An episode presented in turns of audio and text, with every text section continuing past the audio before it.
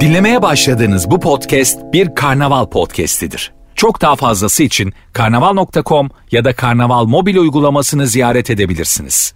Cem Arslan'la gazoz ağacı başlıyor. Yüreğime taş basma. Kendimi saldım. Türkiye'nin süperinde, süper FM'de süper program Gazoz Ağacı başladı ve saatler 20'yi gösterene kadar editörümüz Rafet Gül'le beraber burada size güzel özel muhteşem bir programı sunacağız. Herkese hoş geldiniz, sefalar geldiniz diyelim ve aynı zamanda şu anda Süper FM Instagram sayfasından da yayındayız. Sesimin ulaştığı herkes bu ses kimden çıkıyor, bu program nasıl yapılıyor filan diye merak ediyorsanız şu anda Süper FM Instagram sayfasına girebilir ve bizi oradan takip edebilirsiniz. Az laf çok iş. Bugün stüdyoya gelirken garip garip olaylar oldu. Bugün Sultanamam Tahtakale Doğu Bank tarafındaydım. Eminönü tarafındaydım. Oradan bir şeyler anlatacağım size. Ee, bugün dop dolu bir programla dop dolu hatıralarla bir aradayım. Geçenlerde bir İETT şoförü yaşlı bir teyzeyi almayan bir taksi şoförünü çekti. Belediyenin arabası olmasa, devletin arabası olmasa teyzemizi ben götürecektim. Taksiciler götürmüyorlar, teyzeyi almıyorlar diye şikayet etti. Nerede insanlık dedi. Şimdi bugün ben de buraya gelirken tam Kanyon Alışveriş Merkezi'nin önündeki yan yoldan çıktım. Radyoya doğru geleceğim. Dört yolda yani e, aşağıdan araçlar geliyor. Dikine gidecek. Büyükdere Caddesi'ne doğru. Biz de aradan geçip e, Gültepe'den yolumuza gideceğiz. Yani bir İETT otobüsünün şoförü göz göre göre yolu kapattı. Kardeşim dedik ne yapıyorsun? Ne var? Falan diye insanların üstüne yürüdü. Şimdi geçen gün yani insanlar o kadar değişik ki İETT şoförü var. İnsanlığıyla, zekasıyla, vicdanıyla ve araç kullanırken sosyal davranışlarıyla kendine hayran bırakıyor. İETT şoförü var. Bugünkü gibi yani tam bir yani mayın. Şimdi ee, ben de karıştım işin içine. Söylendim biraz kendisine. Kapatıyorum hadi yürü falan deyip kapıyı açıp kendince söylendi söylendi. Arkasından da devam etti. Şimdi ee, hani şiddetin her türlüsüne karşıyız diyorlar ya ama toplumu da bu kadar kışkırtmamak lazım. Zaten insanlar trafikte bunalmışlar. Zaten insanlar çatacak yer arıyorlar. İETT şoförünün bu kadar densiz, İETT şoförünün bu kadar saygısız, İETT şoförünün bu kadar kurallardan uzak ve sosyal araç kullanım mantığından uzak davranması, insanları kışkırtması, insanlara ben nasıl olsa İETT şoförüyüm diyerek e, bu, bu derece davranması hiç hoş bir şey olmadı. Yani plakasını da aldım, numarasını da aldım falan ama sonradan düşündüm. Sonradan hepsini geri sildim. Yani gerçekten sildim. Şimdi bu arkadaşla tartışsa yani bir vatandaş bu arkadaşla tartışsa orada bir arbede çıksa birisi onu dövse ya da o birisini dövse falan günün sonunda İETT şoförüne saldırıldı falan diye hani olay olay alıyor başını gidiyor. Ama yani insanların da gün içinde birbirini kışkırtması, insanların da yani kavgaya davet çıkartması, insanların da e, tatsızlığın altını beslemesi hiç hoş değil. Evet şiddet hiç hoş değil. Kavga, gürültü, tartışma hiç hoş değil. Zaten zor günler yaşıyoruz ama yani trafikte biraz daha saygılı olmak, trafikte biraz daha anlamlı, biraz daha sosyal davranmak gerçekten e, önemli bir mesele. Güzel bir mesele. E, Kanyon Alışveriş Merkezi'nin oradaki o densiz şoför, İETT şoför arkadaşa benim İETT'den çok fazla dinleyicim var. Yani İETT'de e, buradan selam olsun İETT'ye. Birazcık e, eğitmek, birazcık arkadaşlara sosyal araç kullanmanın ne demek olduğunu öğretmek gerekiyor. Yani e, amir memur ilişkisinde işler nasıl dönüyor bilmiyorum ama yani e, geçenlerde e, bir taksiciye video çekiyordu. Nerede insanlık niye almıyorsunuz teyzeyi falan diye. Ama koca otobüsle, koca İETT otobüsüyle yolu kapatmak ve kendisine kardeşim niye yol vermiyorsun diyenlere de böyle bir e, ağır konuşmalar, kışkırtıcı konuşmalar yapmak da en az o kadar hoş değildi. Şimdi şiddete hayır, şiddete hayır diyoruz ama şiddet okumuşa, okumamışa, herkese sirayet etmiş. Ya mesela insanları iki kişi kavga etti diye duyduğumuz zaman diyoruz ay varoşlar bırakın kavga etmişler varoşlar. Hani hemen yorum böyle geliyor. Birisi tartışmış, birisi kavga etmiş. ne kavga mı etmişler? Ay iğrençler. Ay bıktım ya bu cahil cüheladan, bıktım bu varoş sürüsünden falan diye yorumlar geliyor. İşte örnek. Şimdi biz yıllardır doktorlarımıza sahip çıkmaya çalışıyoruz. Sağlık personelimize sahip çıkmaya çalışıyoruz. Diyoruz ki aman kardeşim bir doktor 20 senede yetişiyor. Doğru dürüst teşhis koyacak, insanlara sağlığını iade edecek şekilde 20 senede geliyor. Aman ha, aman ha derken yani bu iş öyle manda yoğurduyla falan olmaz. Yani bu iş okuyarak oluyor, bu iş diplomayla oluyor, bu iş vizyonla oluyor. Aman ha doktorlarımıza iyi davranalım falan. Yani onları bu ülkeden kovarsak, onların bu ülkeden gitmesine seyirci kalırsak ondan sonra birbirimize dikiş atarız. Benim ameliyatımı Rafet yapar. Rafet'in ameliyatını ben yaparım. Ee, sünneti kim yapar? Ee, artık onu bilmiyorum. Yani ee, daha tehlikelisi var. Yani doktorlarımız giderse sevgili kadınlar rekonstrüktif hizmetlerini kim o nişan taşında hani ördek gagası gibi hepsi birbirinin aynı ya böyle sanki ben nişan taşındaki o kadınları görünce onların adını Nişka koymuştum ben sana. Nişka nedir ya filan dedi. Nişan taşı kadını onlar var Nişkalar. Fotokopi makinesinden çıkmış gibi hep böyle bir yerleri yapılmış. O bir yerlerin adını anmak istemiyorum. Şimdi herkes biliyor o bir yerlerin neresi olduğunu. Hani ee, yani darbeli yerler düzeltiliyor diyelim. Yani darbe almış yerler düzeltiliyor diyelim. Yani o dudaklar nasıl aynı? Şimdi doktorlar giderse o dudakları yapacak adam da kalmayacak. Şimdi Amasya Üniversitesi Tıp Fakültesine gidiyoruz. Kalp ve damar cerrahisi ana bilim dalı başkanı yüksek maliyetli tıbbi sarf malzemesi alımı nedeniyle çıkan tartışmada kalp damar cerrahisi uzmanı öğretim üyesi doktoru aa, burnunu kırmış. Yani e, profesör doktorun e, ben profesörüm üst yani usta çırak ilişkisi mi yani buraya da mı sirayet edin? Ben profesörüm kırabilirim burnunu falan mı acaba? Biz tıp fakültesinde okumadık. Acaba orada bir öyle bir durum mu var? Profesör olunca kendinden alttaki doktorların burnunu kırma hakkını mı elde ediyorsun? Ya profesörlük bu mu demek ya? Her kim ki profesör işte ya biz doktorlara şiddeti önlemeye çalışıyoruz. Vatandaşa bilinç aşılamaya çalışıyoruz. Bir hastaneye gittiğinizde sağlık personeline e, müstahdeminden hemşiresinden doktoruna kadar tüm sağlık personeline iyi davranın. Vezne'deki kıza e, otoparktaki abiye kadar onlar hep dertli insanlarla uğraşıyorlar. Onların da bir canı var falan diye burada anlatmaya çalışıyoruz. Amasya Üniversitesi Tıp Fakültesi'nde profesör doktorun burnunu kırmış. Yani şimdi hani ee, okumakla hani aman bıktım bu cahillerden diyorlar. Al profesör al doktor. Yani az önce az önce dedim ya yani e, İETT şoförü arkadaş öyle bir acayiplik yaşattı ki hani birdenbire ya bu Cem Arslan'ı yıllardır dinlerdik kavga etmiş bugün ya falan yani Allah o anda bir sabır verdi gözümün önüne direkt o videolar geldi. Yani insan bir anda bir anda böyle nevri dönebiliyor ve bir anda bir anda kavganın içinde kendini bulabilirsin. Ondan sonra uğraş dur işte. Will Smith de gitti çaktı tokadı. Şimdi artık Oscar'ını mı geri alacaklar? Ee, o mu olacak mı? Yani bütün dünya Will Smith'in tokadını konuşuyor. Yani Will Smith'in tokadını konuşanlara Rusya'da savaş var. Ukrayna sınırında savaş var. Çocuklar ölüyor, masumlar ölüyor, siviller ölüyor desen Will Smith'in tokadıyla ilgilendikleri kadar ilgilenmediler o işle. Yani orada çocuklar ölüyor dediğimizde ya arkadaş yani profesör, doktor öğretim üyesi doktoru dövüyorsa, burnunu kırıyorsa falan biz daha nerede yaşıyoruz arkadaş ya? Senin her tarafın profesör olsan olur, her tarafın öğretim üyesi olsan olur. Yani iki tane artık bunlar okumuş adam da değil. Profesör olmuş ya. Hem doktor hem profesör olmuş yani. Bunlar artık okumuş plus değil mi ya hani tıp fakültesinin diploması normal bir diplomayı da döver yani. Hani çok üst düzey ama maalesef ya gelinen nokta bu. Şimdi insanlık tarihi kadar eski bir konu nafaka konusu.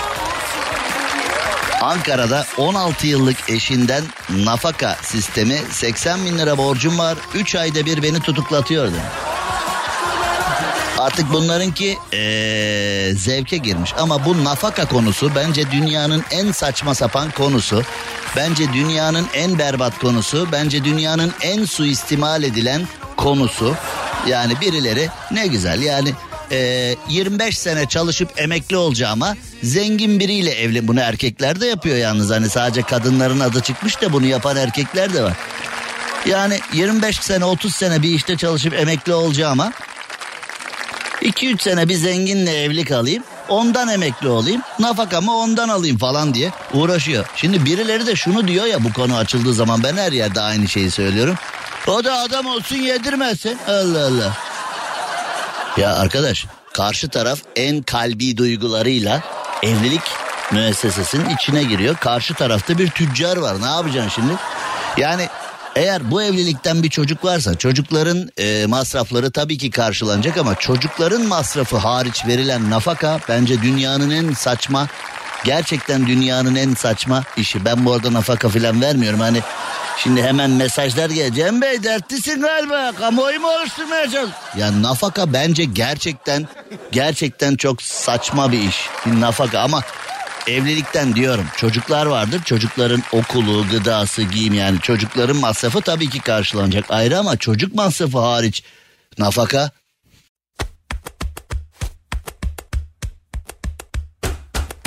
Cüzdanım nerede? Cüzdanım burada.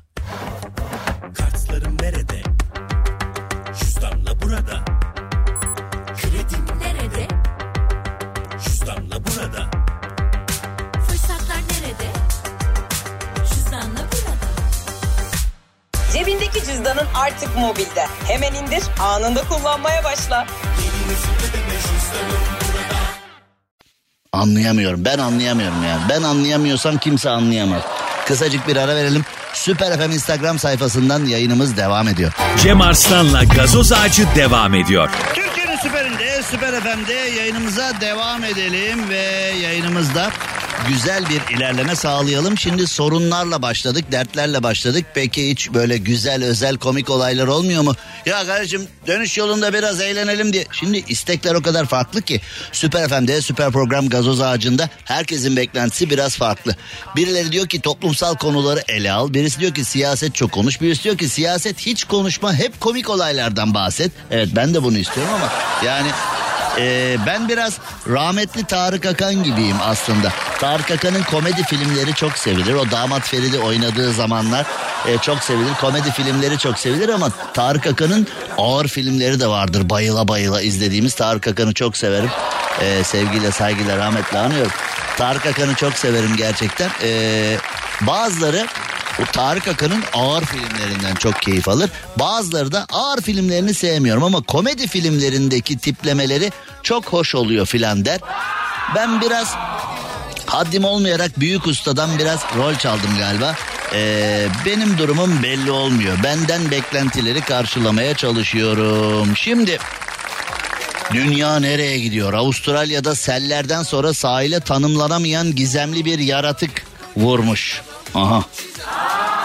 Kalıntılar Queensland'in Marako Hydro plajında yürüyüş yapan Alex Tan tarafından.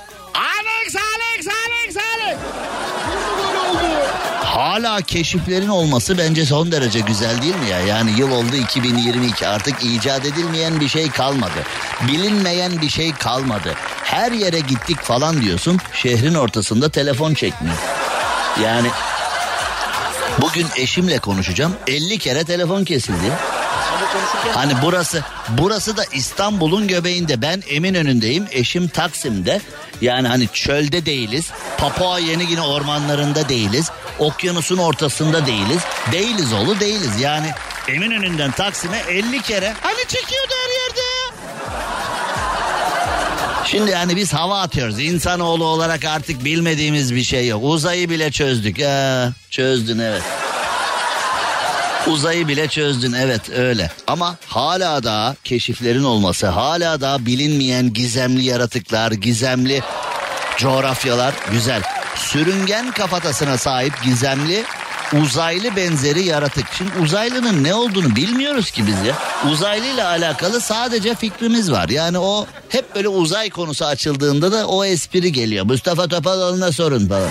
Mustafa abi gerçekten biliyor olabilir. Uzaylı benzeri. Uzayla alakalı biz sadece Star Wars filmlerinde veyahut da Hollywood'un uzay filmleri yaptığında makyaj kalitesine veyahut da o yönetmenin e, ufkuna bağlıyız bu konuda. Yani o yönetmen uzayı öyle görüyor. O yönetmen uzaydaki yaratıkları öyle hayal ediyor. Biz de zannediyoruz ki günün birinde uzaylıları bulursak mesela herkes evinde bir E.T. olsun istiyor. Yani ama şu anda Avustralya bilim adamları bu yaratığı hemen almışlar. Dört tane uzvu varmış. Uzvu derken?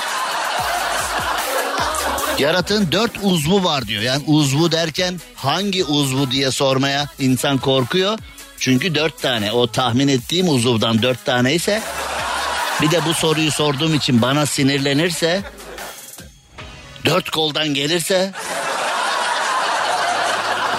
benim o kekimi ve o bevimi hesap yani komşu dükkanlarımın karşı dükkanlarıma oranını hesap edip oradan bana kara kökümü alıp biz bu konuyu kapatalım. Ama Avustralya'da böyle gizemli bir yaratık bulunmuş. Avustralya'da en çok konuşulan konu olmuş ve Avustralyalı bilim insanları bu yaratığı çözmeye çalışıyorlarmış. Bence çözemezsiniz ama haydi bakalım.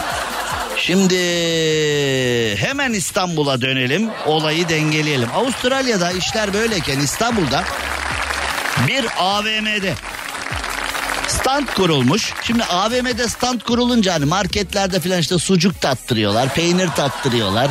Ne bileyim böyle küçük çikolatalar, kahveler, içecekler filan bilmem ne. Bu AVM'de ise bir stand kurulup hekim olmayan kişiler 80 TL karşılığında diş beyazlatma ve diş temizliği yapmaya kalkmışlar. Bu ne oğlum? Diş hekimi olmayan birisi dişi nasıl temizliyor ya? Uzak doğuda kulak temizleyiciler var. Böyle tahta çubuklarla yol ortasında öyle küçük tabureleri var. Yani yolda yürürken oturuyorsun. Kulağa bir dalıyor baba. Kürdanın irisini düşün ona benzer bir şeyle. Baba kulağa bir dalıyor onunla. Kulağın içinden bak 5 dakika otur seyret gider Van Gogh gibi kulağını kesersin. Yani benim kulağımı kulak denen şeyin içinde bunlar mı var diye neler çıkıyor neler. Hani kaybettiğin şeyler falan çıkar orada yani. Senden var ya o senden neler çıkar neler. Şimdi Diş Hekimleri Odası Başkanı da olayla alakalı bir açıklama yapmış. Bu bir skandaldır demiş haklı. Diş hekimi olmayan birinin insanın dişine müdahale etmesi mümkün değil. Koltuğu aldım gittim bir yere kurdum bu işi yapıyorum demek asla kabul edilemez demiş. Bence de yani Diş Hekimleri Odası Başkanı Ali Gürlek tanımıyoruz ama selam olsun. Cümlelerine ben de kağıda yazsa imza atarım yani gerçekten doğru. Fakat insanımız bir acayip. Yani ben birine desem ki kardeş git dişlerini temizlet. Yani dişlerin hela taşı gibi olmuş. İğrenç ağzının içi lağım gibi olmuş. Git bir dişçiye uğra da diş hekimine uğra da dişlerin dişçi deyince kızıyorlar. Ee, diş hekimine Şimdi dişçi deyince kızıyorlar, dentist deyince mutlu oluyorlar. Yani a- e, I am a dentist desen. Are you dentist? de, Yes I am. Yes. E, ondan çok mutlu oluyorsun. Ama ben konuşurken dişçi desen Cem Bey hiç yakışmadı size. Yıllardır dinlerim. Allah sizi kahretsin inşallah. E, ben bir diş hekimiyim. Bundan sonra sizi dinlemeyeceğim. Allah sizi de nasıl biliyorsa öyle o yayın direği de kafanıza devrilsin inşallah falan deyip. Hani bana böyle eee, naif yaklaşımlar sergileyebiliyorlar. Yani ben dişçi dedi ama dentist diyene tık yok. Neyse. Şimdi ben birine desem ki git dişlerini temizle ya kim uğraşacak onunla? Yani çevrenizde yarın randevu aldım diş temizletmeye gidiyorum diyen kaç kişi var acaba? Senin çevrende kaç kişi var böyle? 3 4. 3 mü 4 mü? Bazen 3 bazen 4 böyle üçer dörder ekipler halinde diş temizletmeye gidiyorlar. Yani insanlar diş temizletme ama yani bizde de böyle değil mi? Mesela doktora kimse gitmez. Ben şöyle insanlar tanıyorum. 60 yaşındayım hiç doktora gitmedim. 61'de ölüyor zaten. Yani hayatında hiç doktora gitmemekle övünen bu arada eee Soygül yarın ben gidiyorum demiş. İyi yayınlar abi. Vallahi benim demiş Enes. Benim derken yani ne sensin. Şimdi e, doktora gitmiyoruz ama mesela bir konu olduğu zaman abi bir tane üfürükçü varmış. Üflüyormuş. Onun üflediği üniversiteyi kazanıyormuş. Onun üflediği hemen koca buluyormuş falan diye. Yani üfürükçü deyince koştur koştur gidiyoruz. Normal bir insana gitmiyoruz. Yani şimdi diş temizlemeye git desen kimse gitmez ama AVM'de biri 80 liraya temizlik yapıyor. Ya da dişçiye gitse arzu ettiği gibi olmadı diye dişçiyi tartaklamaya kalkar. AVM'de 80 TL karşı dişlerinizi temizleyeceğim diyen birine hiç sormuyorlar bile. Sen kimsin? Hangi eğitimle bunu yapıyorsun filan? Diş Hekimleri Odası Başkanı Ali Gürlek haklı. Yani bu nasıl bir iş? Ama tabii bu AVM hangi AVM ise Bahçeli Evler'de bir AVM'miş. Bu AVM de böyle bir şeyi paldır küldür nasıl kabul ediyor ya? Ben de bunu anlamadım. Yani bu AVM ee, zaten ha Diş Hekimleri Odası Başkanı Ali Gürlek zaten e, kafamız aynı çalışıyor. Demek ki o zaten demiş ki AVM'nin de böyle bir şeye izin vermemesi insan sağlığını tehdit eden bir konuda ön ayak olmaması lazımdı demiş. Arkadaş işte AVM'miz yani e, bürokratımız, AVM'miz, trafiğimiz. Aslında diyorlar abi Türkiye'de sistem yok ya. Avrupa öyle değil abi. Avrupa öyle değil abi. Türkiye'de sistem eksikliği var diyorlar ya. Aslında sistemimiz çok yani bak evcil hayvanımızı düşün trafoya giriyor. Bürokratımızı düşün hiçbir şey olmadıysa bile bir şey oldu diyor. Şeyini şey etti mi şeyi filan diyor bürokratımız. İşte eee, sağlık sektörümüz ortada. AVM alakasız birini gel 80 lira 80 lira diş temizle burada diyor. Trafiğimizde sağdan soldan estarabim bir acayiplik var. Aslında sistemimiz kurulu öyle deme yani. Evet şu anda Süper FM Instagram hesabından canlı yayınımız devam edecek. Süper FM'de bir küçücük reklam arası rica ediyoruz. Ardından hemen devam edeceğiz. Cem Arslan'la gazoz ağacı devam ediyor. Süperinde, Süper FM'de e, Almanya'dan, Danimarka'dan görüşmeler yaptık. Az önce, az önce Süper FM Instagram sayfasında e, Danimarka'dan Osman'a, Almanya'dan Merkan Çıtır'a selamlarımızı yollayalım. Onlar da bize bağlandılar. E, çeşitli insanlarla görüştük. Yasemin'le görüştük. E, dinleyicilerimizden bazıları diş temizliğine gidecekmiş. Onlar da e, bize yazdılar. İşte koca yayında iki kişi falan gidecekmiş diş temizliğine. Yani bu Rafet'in editörümüz Rafet'in de hayatımda 3-4 kişi tanıdım diş temizliği yaptıran cümlesiyle e, bağdaşıyor. Hemen şu küçük bilgiyi vereyim. Ağız sağlığı çok önemli. Yani hem öpüşürken sevişirken önemli. Bir de ağız sağlığı hani e, dişimizde işte dolgular varsa, dolguların değişmesi gerekiyorsa, çürükler varsa dolguya muhtaç. Bunların hepsini yaptırmak lazım çünkü çünkü ağız sağlığı gerçekten çok önemli ve ağız sağlığını ihmal ettiğimiz zaman bu bize direkt kalp rahatsızlığı olarak geri dönüyor. Ee, dişlerde yani ağızda oluşan mikroplar direkt direkt kalbimizin sağlığını bozabiliyor. Onun için lütfen 6 ayda bir dişçinize gidip ee, dişlerinizi kontrol ettirin. Diş hekiminizin tavsiye ettiği periyotta da diş taşlarını diş temizliğinde yapın. Ben niye bugün Dünya Dişçiler Günü falan mıdır bugün? Ben niye bugün bu konuya böyle sardım bilmiyorum. Yani şimdi İstanbul'dan devam edelim. Ne kadar acayip olay varsa İstanbul'da oluyor. Bir de Adana yani İstanbul'la Adana yani bu garip olaylarda enteresan olaylarda yarışıyorlar yani. Ee, Güldür Güldür'deki Adana Adliyesi'ne bayılıyorum. Güldür Güldür ekibine de bayılıyorum. Ee, gerçekten orada olmak isterdim yani Güldür Güldür. Hiç kimseyi ta Ali Sunal dahi hiç kimseyi tanımıyorum. Güldür bir Murat Akkoyunlu'yu tanıyorum. O iyi dostumuz, canımız dostumuz. Ee, onun dışında hiçbirini tanımıyorum ama Güldür Güldür ekibi gerçekten mükemmel. Onlara da selam olsun. İstanbul'da ehliyetini kaybeden bir vatandaş TC kimlik numarası kullanılarak Covid testi yaptırılmış. Kimliğini kaybetmiş. O kimliği bulan o kimliği kullanarak test yaptırmış. Arkadaş o testi yapan da bir yani ee...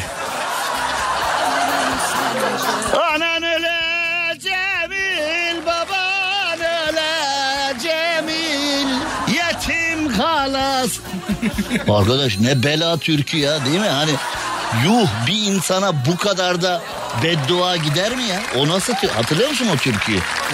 Yani beter bir tü- onu sakın dinleme. Negatif etkiliyor insanı. Şimdi eee, bu arada testte pozitif çıkmış. Yani çalıntı evrakla, çalıntı evrakla test yapılmış, test pozitif çıkmış ve bu sefer de eee, şahsın kimliğine bu kişi pozitif diye yüklenince Sağlık Bakanlığı aramış, herkes aramış. Hiçbir yere giremiyor. Ya ben pozitif değilim demiş ama devletteki kaydında pozitif gözüküyor. Karakola gitmiş demiş ki benim kimliğim çalındı. Benim kimliğimle birisi test yaptırmış pozitif çıkmış ama o pozitif ben değilim. Şimdi o pozitif kimse onun kaydı tertemiz gözüküyor pozitif olduğu halde. Bu negatif ol- kimliğin gerçek sahibi negatif olduğu halde her yerde her kayıtta pozitif gözüküyor. Bir de ortalıkta gezdiği için tabii suç işliyor falan falan. Ee, Ok Meydanı Hastanesi'nde test vermişsiniz diye e, ilaç vermek için evine ekip gelmiş. Ya adam ben hasta değilim kardeşim demiş. Biz anlamayız. Sizde hasta gözüküyor falan demişler. Şimdi e, çağ ne kadar değişti. Eskiden kimliğini kaybettiğin zaman bunu bulan dolandırıcılar senin üstüne şirket falan kurarlardı.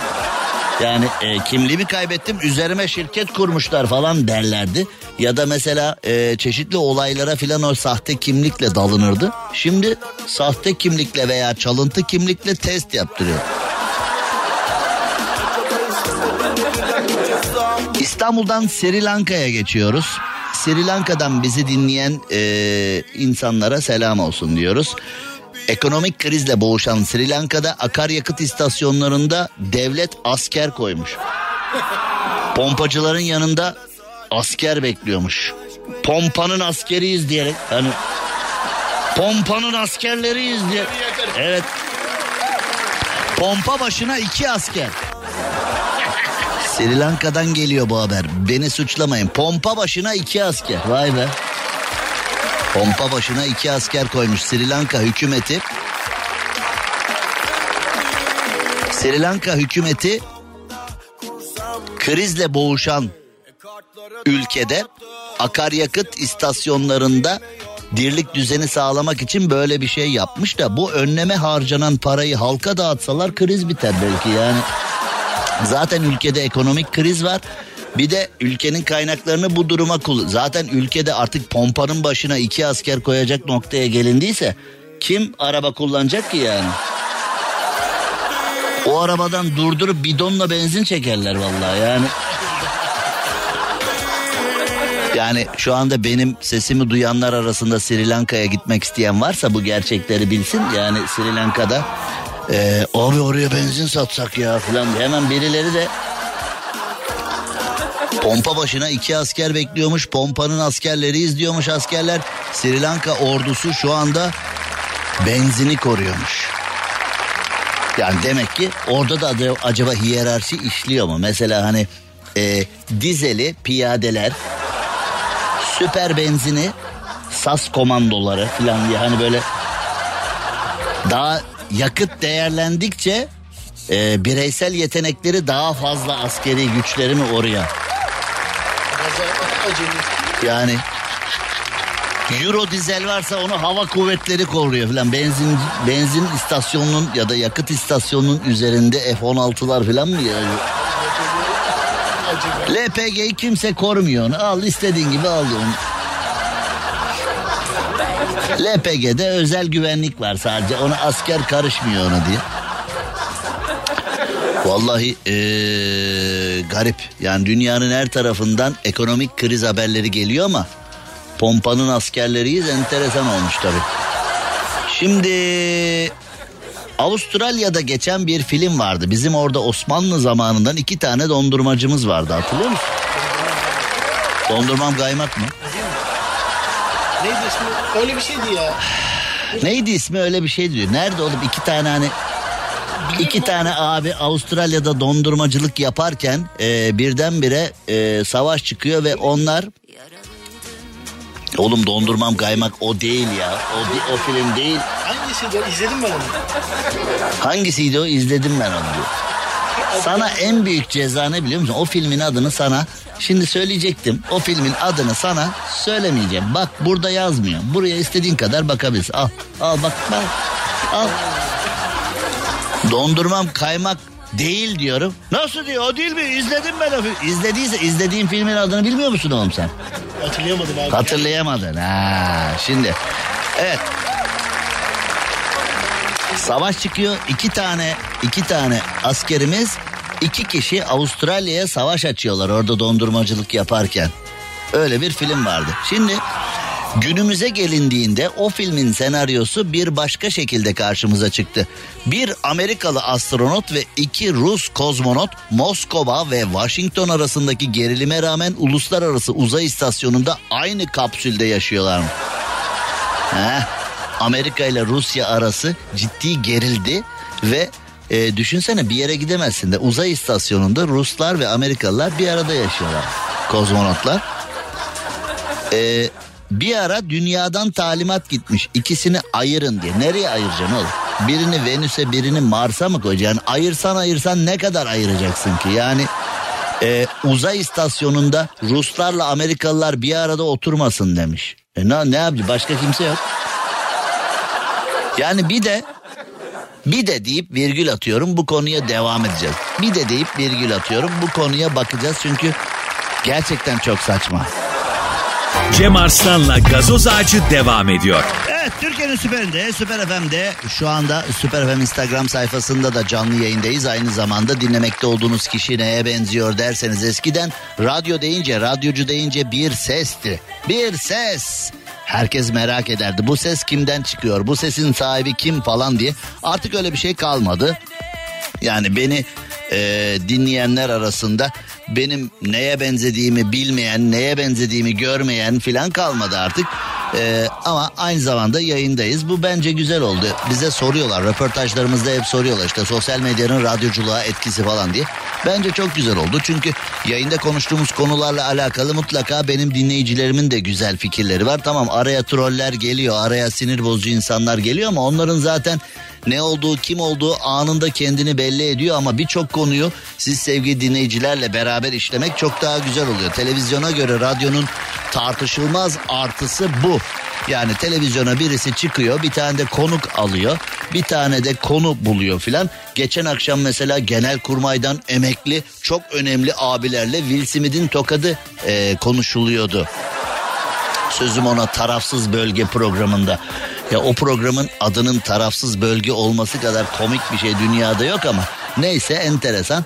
Yani e, biz burada öyle yapmıyoruz. Biz burada ne yapıyoruz? Biz burada bir şey konuşurken sizlerden gelen mesajlara, sizlerden gelen konuyla alakalı e, birçok yoruma yer veriyoruz. Bu da çok güzel oluyor. Şimdi az önce az önce Rusya ile Amerika arasındaki gerginliğin uzaya yansımasını konuştuk. Uzay istasyonunda Amerikalı ve Rus kozmonotlar varmış. Amerika ile Rusya birbirine pisleşince, birbirine çemkirince dünyadan emir gitmiş. Ayrılın falan diye. Yani onlar uzaya dünyadaki yaşamı güzelleştirebilir miyiz? Dünyadaki yaşamı daha kaliteli hale getirebilir miyiz diye gidiyorlar. Ama dünyadan yükselen kalitesizlik oralara kadar yansımış vaziyette. Dünyanın her tarafından gelen kalitesiz yaklaşımlar, insan hayatını yerle bir eden yaklaşımlar uzayı da mahvetmiş. Şimdi e, Rus ve Amerikalı kozmonotlara demişler ki birbirinize küsün. ya arkadaş yani şimdi e, 10 dakika önce şimdi Rafet Rus ben de Amerikalıyım biz burada burası da diyelim ki uzay burada takılıyoruz filan falan. E, acıkınca bir hap atıyoruz falan bilmem ne. Yani e, tuvalet yapıyoruz havada kalıyor falan bilmem ne. Yani böyle takılıp gidiyoruz böyle gır gır şamata bilmem ne. Dünyada alo alo alo. Oğlum dünyadan bir haber geliyor. Biz birbirimize pisleştik diye. Ya Rafet eşeksin küstüm sana filan. Ya arkadaş haber alır almaz birbirine dalmak, birbirine da- darılmak, birbirine... Ya siz son derece akıllı ve kaliteli insanlar olduğunuz için bu göreve seçildiniz. Milyonlarca kişi arasından şimdi kozmonot dediğin zaman uzaya yollanacak adam dediğin zaman milyonlarca kişi arasından seçiliyorsun yani. Laf mı ya? Ama gördüğün gibi kalite hiçbir yerde yok. Bir Amerikalı astronot, iki Rus kozmo abi de ikiye birler ha. Bunlar Amerikalı yerler orada. Yani eee, bu arada kapsülden ayrılıp uzaydan ayrılıp dünyaya dönmüşler. Yani bunlar bir arada durmaz diye. Oğlum bu eee, akvaryumdaki beta balığı mı bu? Bir ara hani beta balıkları var. Bunlar birbirini yiyor aynı durmuyor abi. Beta balığı tek başına kavanozda duruyor ya yanında dünyanın en yalnız balığı ya. Yani beta balığı iğrenç. Değil mi yani hiç dostu arkadaşı yok. Neden yok? Kendi suçu yiyor. Arkadaş koyuyorsun yanına yiyor onu. Ya da o yanına koyduğun onu yiyor. Yani ikisi de bir ikisi de fena. Bunlar astronot falan değil, kozmonot falan. Bunlar beta balığından beter ya. Kaldır şunu gözümün önünden. Daha güzel şeylerden bahsedelim. Şimdi eee, daha güzel şey de şu Amerika yeni savunma programını açıklamış. Savaşlarda artık yapay zeka karar verecekmiş. Bence insanlardan daha iyi karar verecekleri kesin. Çünkü insanlarda insanlarda artık vicdan falan kalmadı. Allah korkusu falan kalmadı. Makinalarda belki bir acıma duygusu olabilir. Yani bence bu plan Amerika'nın bu planı asla ve asla işlemez. Neden işlemez? Çünkü e, makineler bakar her şeyi insan sağlığı için yaparlar falan. Yapay zeka der ki bu savaşa girilmez. Yapay zekanın fişini çekerler. Yapay zekanın aküsünü falan kırarlar çalışmasın diye. Amerika kendi menfaatlerini ya kendi başkanlarına yürüdüler ya. Kendi başkanlarını e, suikaste kurban götürdüler. Bu 11 Eylül meselesi hala aydınlanmadı. Trump'ın nasıl gittiği hala aydınlanma. Amerika Amerika'nın bir bildiğimiz Amerika tarafı var bir de küresel güç Amerika tarafı var. Orada bu yapay zekayı falan halledebilirler mi ya? Yani insanlar makinalara diyorlar ki biz bu işi halledemiyoruz. Göya insanız diye övünüyoruz ya. Şuraya bak. Savaşları yapay zeka karar vererek. Biz makinalara diyoruz ki ey makinalar biz insanlar olarak çuvalladık. Biz insan değiliz artık. İnsan vasıfımızı kaybettik. Siz gelin bizi toplayın. Şimdi Tekirdağ'a doğru gidiyoruz. Tekirdağ'a gidince sevgili dostum canım arkadaşım Fatih Bozboyacı'ya bir merhaba diyelim. Tekirdağ Emniyet Müdürlüğü'ne bir selam yollayalım. Fatih Bozboyacı'nın nezdinde hepsine selamlar sevgiler. Tolga Akdeniz'e bir selam yollayalım. Tekirdağ'da meydana gelen olayda bedensel engelli vatandaşın kiralık olarak yaşadığı eve hırsızlar girdi. Evi talan ettiler. Tek başına yaşadığı kiralık evin kapısını da çaldılar. Tek başına yaşayan e, bedensel engelli vatandaş engelli bir insana bu yapılıyorsa başka insanlara neler yapılmaz? Vicdansızlar yazıklar olsun üzgünüm söyleyecek söz bulamıyorum demiş. Yani şimdi e,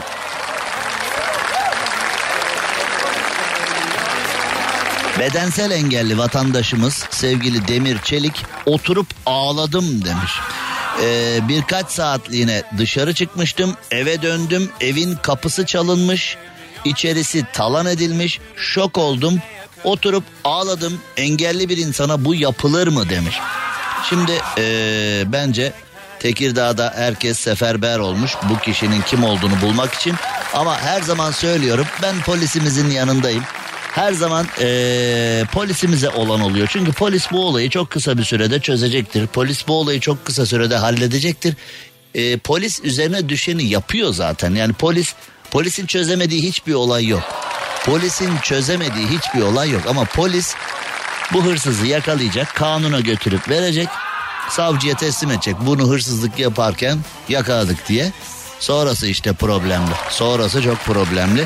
Yani eee, bu hırsıza, ite uğursuza hak ettiği cezaları verme noktasında çok geriyiz. Ama Cumhurbaşkanı Erdoğan'dan başta e, bu konuyla ilgili herkese kadar neden bu kadar ağırdan aldığımızı, bu hırsızı, iti, uğursuzu, dolandırıcıyı neden yerle bir etmediğimizi anlayamıyorum. Ya arkadaş icabı halinde bu ülke 45 günde Sahra Hastanesi yaptıysa hadi 45 gün olmasın ya 90 günde de hapishane yapsın arkadaş. Bir ara şey diye hapishanelerde yer yok diye serbest. Ya dünyanın en Neyse yani acayip bir karardı. Yani e, bundan daha saçma sapan bir bahane düşünemiyorum. Hapishanelerde yer yok diye bırakıyorlardı insanları. Netice itibariyle 90 günde olsun ya 45 günde olmasın 90 günde hapishane yapalım. Yani bu temiz insanlara zarar veren iti uğursuzu, dolandırıcıyı, teröristi, iti kopu oraya atalım ya. Yani Cumhurbaşkanı Erdoğan'dan rica edelim. O ne derse oluyor. Daha doğrusu o demeden olmuyor. Yani bir talimatta her şeye bir talimatla çözüyor. Bir talimatta bu konu için versin arkadaş. Bir KHK'da bu konu için verilsin yani. Yani Siyasete yakın müteahhitler var. Onlar köprü yapıyorlar, projeler yapıyorlar, onu bunu yapıyorlar. Bir sürü bir şey yapıyor. Bir tane de hapishane yapsınlar arkadaş hayrına. Bir tane de hayrına hapishane yapsınlar. Ve e, vergisini ödeyen bu ülkenin kanunlarına saygılı tertemiz vatandaşlarla onları bozan, onların alın terini yerle bir eden kişileri birbirinden ayıralım arkadaş ya. Yeter artık ya. Ah. Karı koca, karı koca çalışıp taksit ödüyorlar. Amaç ne? Karı koca çalışıp taksit ödüyorlar. Amaç ne? Amaç bir ev sahibi olmak, bir otomobil sahibi olmak. Karı koca sabahtan akşama çalışıyorlar. Bu ülkede insanlar kredi ödüyorlar ve e, ev fiyatları, araba fiyatları deli gibi yükseliyor. Deli gibi yükseliyor. İnsanların ev araba amacından her gün biraz daha uzaklaştığını görüyoruz. Yani sen tam böyle bir peşinat biriktirip bir şey yapıyorsun. Bir bakıyorsun arabalara 100 bin lira zam gelmiş, 200 bin lira zam gelmiş. Evler daha fena. Evlere 500 500 bir bir zam geliyor. Bir bakıyorsun dün 3 milyon olan ev yarın 4 milyon olmuş falan. Yani sen karı koca maaşla çalışarak yani maaşın 100 bin dolar falan değilse nasıl başa çıkacaksın? Ama işte insanların hayalini dolandıran bu kişiler ceza almıyor. İşte bir örnek. Yeni yapılan bir sitede 244 konuttan alan müşteriler birer metrekarelik tapular verildiği ortaya çıktı. Mağdurlardan 150 milyon lira toplayan çetenin silahlı adamları evleri görmek isteyenlere saldırdı. İstanbul Esenyurt'ta 3 bloktan oluşan Residence'dan ev alan vatandaşlar hayatlarının şokunu yaşadı. Projenin küçük ortağının silahlı bir çeteyle birlikte 224 tane daireyi toplamda 780 kişiye sahte belgelerle satarak 150 milyon lira vurgun yaptığı tespit edilmiş. Evi alanlar projeye gidince de silahlı haydutlar insanları, temiz insanları tehdit etmişler. 600'den fazla mağdur oluşmuş. Hadi bakalım şimdi e, ayıkla pirincin taşını. O para geri gelir mi? Belki o evi almak için insanlar ne kadar büyük bedeller ödediler. E, borç aldılar, kredi ödüyorlar, bilmem ne bilmem altınlarını bozdurdular. E, belki arabalarını sattılar, belki tarlalarını sattılar. Yani silahlı haydut çete kuran temiz insanlara e, hayatı zindan ediyor. E, bizim kanunlarla bunların üstesinden gelmemiz ve bu temiz insanların mağduriyetini gidermemiz lazım. Bakın e, Avrupa'da şöyle bir sistem var. Mesela ev alacaksan notere gidiyorsun. Noter ortaya oturuyor masada. Bir tarafa alıcıyı bir tarafa satıcıyı oturtuyor. Diyor ki ben her ikinizin de noteriyim. Parayı notere veriyorsun. Noter Mesela müteahhit diyor ki bir yılda teslim edeceğim. İlk üç ayda yüzde yirmi beşini sonra yüzde ellisini sonra yüzde yetmiş beşini sonra yüzde yüzünü bitireceğim diyor. Sen parayı notere veriyorsun. Noter gidiyor müteahhit sözünde durmuş mu? Evin yüzde yirmi beşini bitirdiyse ilk üç ayda yüzde yirmi beşlik kısmını ödüyor. Ama müteahhit sözünü tutmuş evi bitirmiş. Sen ödemiyorsan senin yakana yapışıyor. Sen parayı ödediğin halde müteahhit sözünü tutmayıp evi bitirmediyse müteahhitin yakasına yapışıyor. Para noterde duruyor.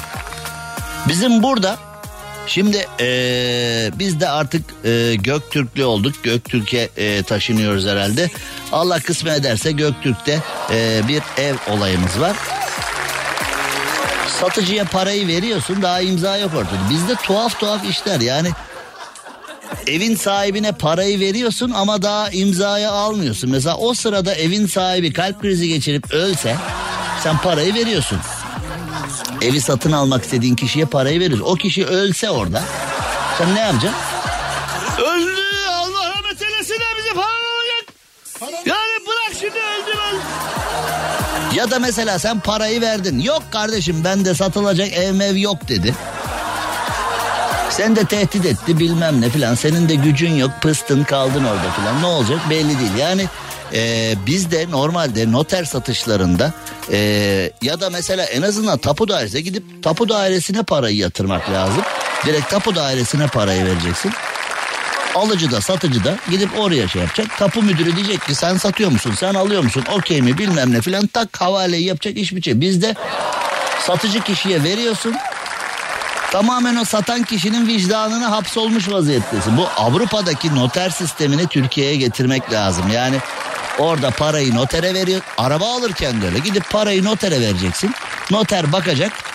Yani bizde şimdi noter üzerinden satış yapılıyor filan ya. Mesela sen gidiyorsun noter üzerinden araba alıyorsun ya da araba satıyorsun. Ee, aldığın araba ayıplı mal çıkarsa notere diyorsun ki baba noter üzerinden aldık arabayı. Noter diyor ki ben ne bileyim kardeşim motor ustası mıyım ben ne bileyim ben git mahkemeye diyor.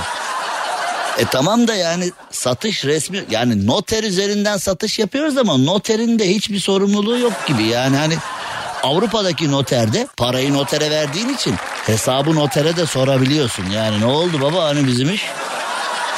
Bizim burada şimdi noter üzerinden ara satış yapıldı. Araba aldın arabada bir arıza ya da arabada bir gariplik çıktı. Sana deniyor ki git mahkemeye. Ya oğlum ne bu saçma sapan şey. Sil şunu be. Bana not yazıyor garip garip notlar yazıyor böyle. Sil şunu be. Onu da herhalde kontrol ediyor. Abi noterde sıkıntı çıkarsa ne olacak diye. Onu da herhalde önüne geleni noter yapmıyorlar herhalde. Allah Allah. Klasik TC vata. Aklına ilk bu geliyor. Noterde sıkıntı olursa ne olacak? Elinin körü olacak. Allah Allah. Biz ne diyoruz bu adam ne? Vatanda biz her şartta vatandaşın yanındayız. Her şartta vatandaşın daha kolay, daha risk almadan, daha olumlu, daha ulaşılabilir şartlarla bir şeylerin sahibi olmasının peşindeyiz. Yani karı koca karı koca uğraşıyorsun, didiniyorsun, alın teri döküyorsun ev araba almak için. Böyle Ali Cengiz oyunlarıyla para uçup gitmesin diye uğraşıyoruz. Avrupa'daki noter sistemi güzel bir sistem. Ama bizdeki noter sistemi öyle değil. Noter üzerinden yapılıyor ya da tapu üzerinden yapılıyor ama öyle değil. Şimdi bizim para kazanma yöntemimiz belli. Yani bizde eee, sistem hem de çok belli. Süper FM Instagram hesabından yayınımıza devam edelim. Süper FM Instagram hesabından son parti yayınımızı yapacağız. Sonra Süper FM'den devam edeceğiz. Şimdi kısa bir reklam arası Instagram'dan yayın devam. Cem Arslan'la gazoz ağacı devam ediyor. Evet Türkiye'nin süperinde Süper FM'de yayınımıza giriyoruz ve şimdi reklam arasında da çok konuştuk bunu. Reklam arasında da e, bayağı bir konusu oldu. E, insanlar katıldılar. Bu konuyu halletmenin tek yolu noterlerimizin elini kuvvetlendirmek. Noterlerimizin yetkisini kuvvetlendirmek. Ev, araba, tarz, arsa, dükkan işte bir şey alıyorsak, bir şey alıyorsak Neticede gidip parayı notere vereceğiz. Noter her iki tarafı da kontrol edecek. Her iki tarafın durumu da okeyse noter okey verecek. Satış yapılacak. Ee, problem yok. Yani şimdi bir ev alıyorsun. Sen parayı ev sahibine veriyorsun. Ev sahibi Allah'ın işi. O sırada kalp krizi geçirdi öldü. Veraset ilamları bilmem neler bekle. Aradan geçiyor 6 ay. Sen paranı sorsan cenaze evi haklı olarak diyecek ki kardeşim benim anam ölmüş babam ölmüş sen mal derdindesin yürü git kırkı çıkmadan olmaz diyecek. E sen şimdi hakikaten adamların acısı var sorsak ayıp olur falan bizde vardır öyle şeyler yani e, ayıp olur diye gitmezsin falan. Aradan zaman geçecek e, mirasa konan kişi diyecek ki ev o zaman 10 liraymış ama şimdi 15 oldu. Raiç arttı. E ben diyeceğim ki kardeşim olur mu yani biz 10 liradan el sıkışmıştık. E, aradan zaman geçti. Vallahi bilmem. Ben de bilmem. Ben bilmem. Karşılıklı çirkinleşmeler filan. En kötü al o zaman paranı deyip paranı iade etse bu sefer sen diyeceksin. 6 ay önceki 10 lirayla şimdiki 10 lira bir mi? Bana ne kardeşim bir? Bana ne bana ne bana ne bana ne? Hiç olmazsa notere verirsen bir aksilik olduğu zaman noter sana anında paranı iade eder. Aksilik çıktı. Satış gerçekleşmiyor. Al bu da paran diye. Filan falan. Yani bence eee, bu az önceki haberden yola çıkarak insanların yani temiz vatandaşlarımızın karı koca çalışıp alın teriyle bir şeylerin sahibi olmaya çalışan vatandaşlarımızın hakkını korumak için alım satım işlerini kuvvetlendirmek, alım satım işlerini çok daha ciddi bir platforma oturtmak lazım. Burada da noterlerimizin Avrupa'da olduğu gibi elini kuvvetlendirmek çok e, doğru bir davranış olur ya da en azından tapu müdürlüklerimizin elini kuvvetlendirip parayı oraya yatırsak hem de kayıtlı ekonomi anlamında da öyle olur. Yani daireleri, arsaları, dükkanları ucuz gösteriyor mal sahibi. Sen ona hiçbir şey yapamıyorsun yani öyle gösteriyor filan falan. Şimdi eşinden ayrılmak isteyen var mı aramızda? Karımdan ayrılmak istiyorum, kocamdan ayrılmak istiyorum diyen var mı? Bıktım artık falan diyen var mı aramızda? Ee, bu nafaka mevzusunda konuşmuştuk. Bu nafaka konusu hakikaten berbat bir konu. Bence asla olmaması gereken bir konu. İnsan hayatını çürüten bir konu. Yani çocuk varsa eyvallah ama çocuk yoksa nafaka son derece saçma yani. Ee, o zaman çocuk yoksa alınan nafaka bir ee, kazanç kapısı haline dö- evlilik bir kazanç kapısı haline dönüşmüş. Evlilik bir kurum değil kazanç kapısı oluyor o zaman. Yani ee, beleşten para. Kadın da yapıyor erkek de yapıyor bunu. Bir zenginle evlendim iki sene evli kaldım ayrıldım. Oh sağmal inek oradan geliyor para ne güzel. Ah tereyağı mı yapsam yoğurt mu yapsam bardağa koyup bala karıştırıp içsem mi? Balı da nafakadan gelen parayla al daha tatlı olur yani. Şimdi evet eşinden ayrılmak isteyen var mı diye sordum. Neden? Afyonkarahisar Sandıklı'ya doğru gidiyoruz. Tabii ki isimleri vermeyeceğiz her zamanki gibi. Derdim isimler değil çünkü bana ne isimler beni hiç ilgilendirmiyor ama konu enteresan. Eşi çimdikleme boşanma nedeni sayılmış. Yani eşini şöyle filan deyip çimdiklediysen bu evlilikte eşi kıvırma. Halk arasında çimdikleme olarak bilinen eylem resmi olarak evlilikte eşi kıvırma olarak. Yani mesela bazen deriz yani beni bir çimdiklesene ya hayal mi görüyorum falan diye yani acaba ben daldım mı filan diye. Ee, evlilikte eşi kıvırma eylemi olarak geçiyormuş bu resmiyette. Yani mesela sen gidip e, beni dinleyen kadınlar, beni dinleyen erkekler gidip eşini çimdirdiğin zaman eşim beni kıvırdı filan diyerek e, dava açabiliyormuş ve ve ve kanun da bu durumu ciddiye almış.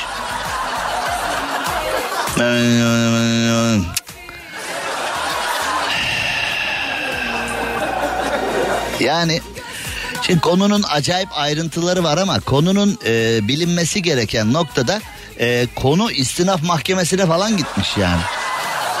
Konu istinaf mahkemesinde filan görülmüş. E, demişler ki e, eşler birbirini çimdikledi. E, bu çimdikleme kabul edilemez. E, Peki ne olabilir yani? E, eşi çimdiklemeyi kasten yaralama mevzusuna filan girmiş. Yani e, mesela yani eş kavgasında menü sunulacak herhalde yakında. Yani karı koca kavgası olduğu zaman ne yapabiliriz? Çimdikleme yok. Kural kuralsızlık saldırın. Öyle bir şey yok. Eskiden karı koca kavgasında bayağı bir çirkinleşiyorlardı taraflar birbirlerine. Şimdi artık şimdi artık öyle bir şey yok. Şimdi artık öyle bir şey yok. Ee, konunun tabi tuhaf bir ee, tarafı da var. Hani bizim bizi ilgilendirmeyen, bizi aşan iki kişinin arasındaki özele kaçan durumları da var ama çimdiklemenin boşanma nedeni sayılması ve bunun e, istinaf mahkemeleri şudur budur bilmem ne filan Yani rahmetli Kemal Sunal'ın öpmek yok. Öpmek hatırlıyor muyuz o sahneyi? Öpmek yok. Dur diye. Onlar ne kadar masum filan. Şimdikleme eşlerin evlilikte eşi kıvırma. Ya bunu birine söylesen güler ya yani. Ya sorma dün akşam çok sinirlendim eşimi kıvırdım falan desen. ne yaptın? Çok sinirlendim eşimi kıvırdım pişmanım. Nasıl kıvırdın ya? Vallahi kıvırdım işte birden kendimi tutamadım. Sen tut pat kıvır eşini yani. Ne diyorsun oğlum falan diye. Yani bunu kahvede anlatsam millet anlamakta güçlük çeker ya. Eşi kıvırma ne demek ya? Eşi katladım kıvırdım zarfa koydum annesinin evine yolladım diye. Halıya sıkıştım. Halı Emel Sayın gibi halıya sardım yolladım diye. Ya eşi kıvırdım ne demek oğlum? Gerçekten deliriciyim ya. Yahu bu ülkede deliriciyim yahu. Cem Arslan'la gazoz ağacı devam ediyor. Süperinde, Süper FM'de yayınımıza devam edelim ve yavaş yavaş sona geliyoruz ama yavaş yavaş dur dur dur daha değil daha değil daha değil.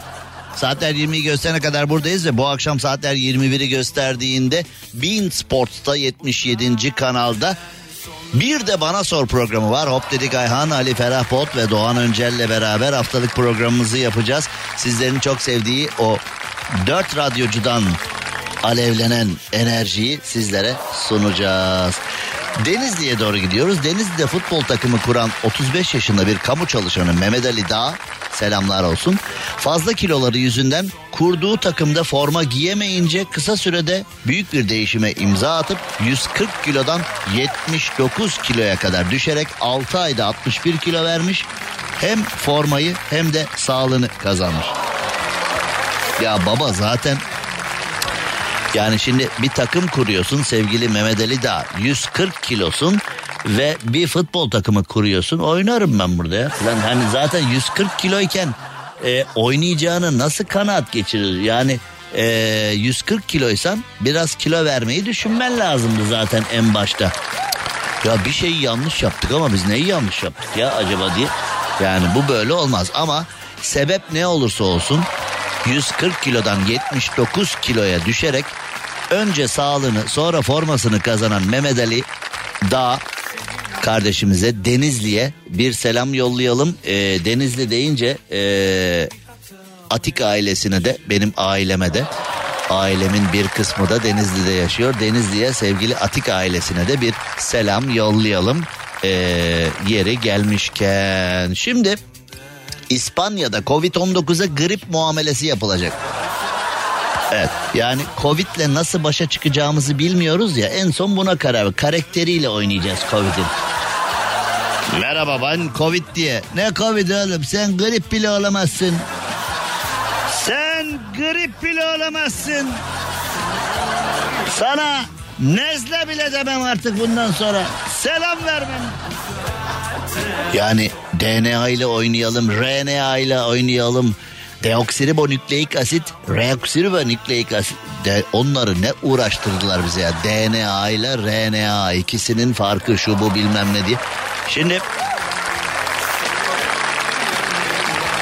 İspanya Sağlık Bakanlığı artık demiş ki Covid-19 bizim için bir griptir. Grip muamelesinden fazlasını yapmayız demiş. Yani inşallah Covid'de ee, ağzım yetmedi gülmeye filan diye karşılamaz bu İspanya Sağlık Bakanlığı'nın durumunu diyelim. Ve